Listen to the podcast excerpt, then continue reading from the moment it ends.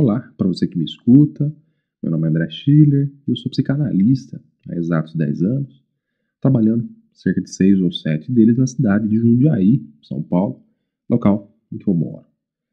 É, o motivo pelo qual eu estou fazendo essa, essa conversa, e é uma conversa breve, é poder orientar especificamente aqueles que têm interesse pelo estudo da teoria freudiana e do jeito freudiano, esse jeito clássico de operar a psicanálise, né? jeito esse que está alicerçado em teoria. Né? Freud escreveu em vários textos, especialmente aqueles do começo, de 1910. Né? Tem uma série de textos que são orientações, na realidade, né, para aqueles interessados em praticar psicanálise. Né? Esse gesto, né, esse jeito né, de operar psicanálise, ele não está ultrapassado de forma alguma. Né, em um outro aspecto só, né, mas o grosso dele não está.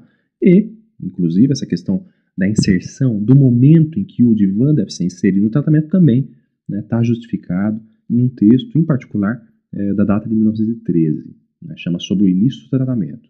É nele que eu me apoio. Texto esse, em que Freud vai dizer que o psicanalista precisa ter como uma qualidade a prudência. Né? E no âmbito do uso do divã, tem muita gente que não é prudente.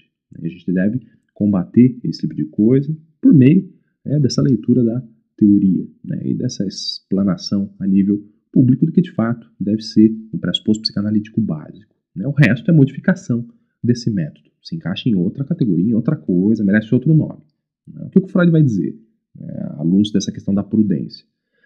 Uh, primeiro e acima de tudo, você não vai fazer, como normalmente muita gente faz, muito profissional faz, mandar o cliente para o divã logo após a primeira entrevista, a primeira conversa. Você não faz isso. Né? Tem muita gente que tem por hábito isso. Conheceu o cliente, ele conversou uma vez e tal, na segunda sessão já vai direto para o divã. Né? O Freud não orienta nesse sentido. Né?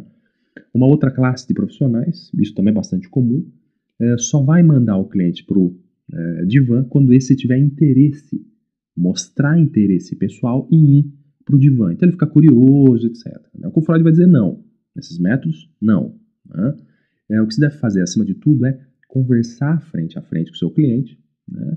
é, numa série de entrevistas, numa série de, de, de, encontros. Encontros esses que a gente chama de entrevistas preliminares em psicanálise.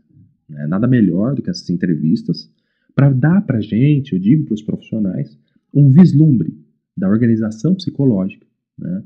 é, que habita a mente dessa pessoa. Né? É fundamental fazer essas conversas, porque é nelas que o psicanalista, durante a conversa, está é, tá atento, está né? Tá te conhecendo nesse nível.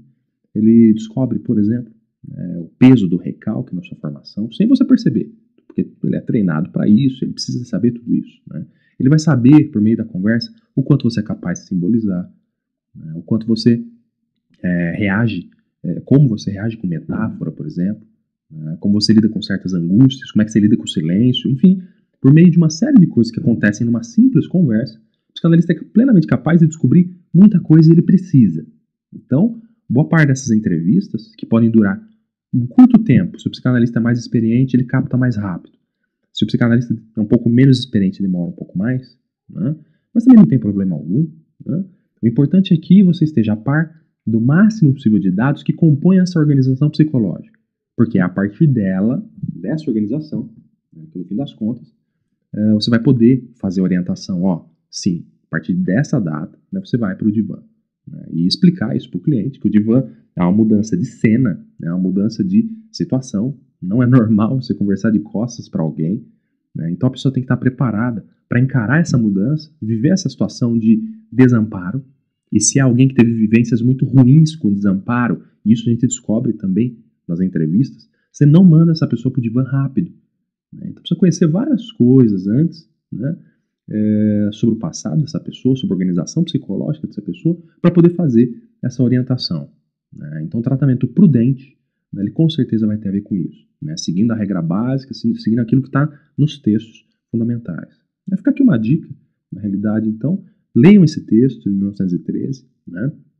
É, deixem aí algum tipo de comentário, se vocês puderem, né, me escrevam, né, se vocês tiverem interesse em outros temas, é, escrevam também, se já tiveram a experiência com o divã, o que, que, acharam, enfim, acho que isso aqui pode ser um ponto de encontro para a gente também, né, mas enfim, o recado hoje é objetivo, é mais direto, tá bom?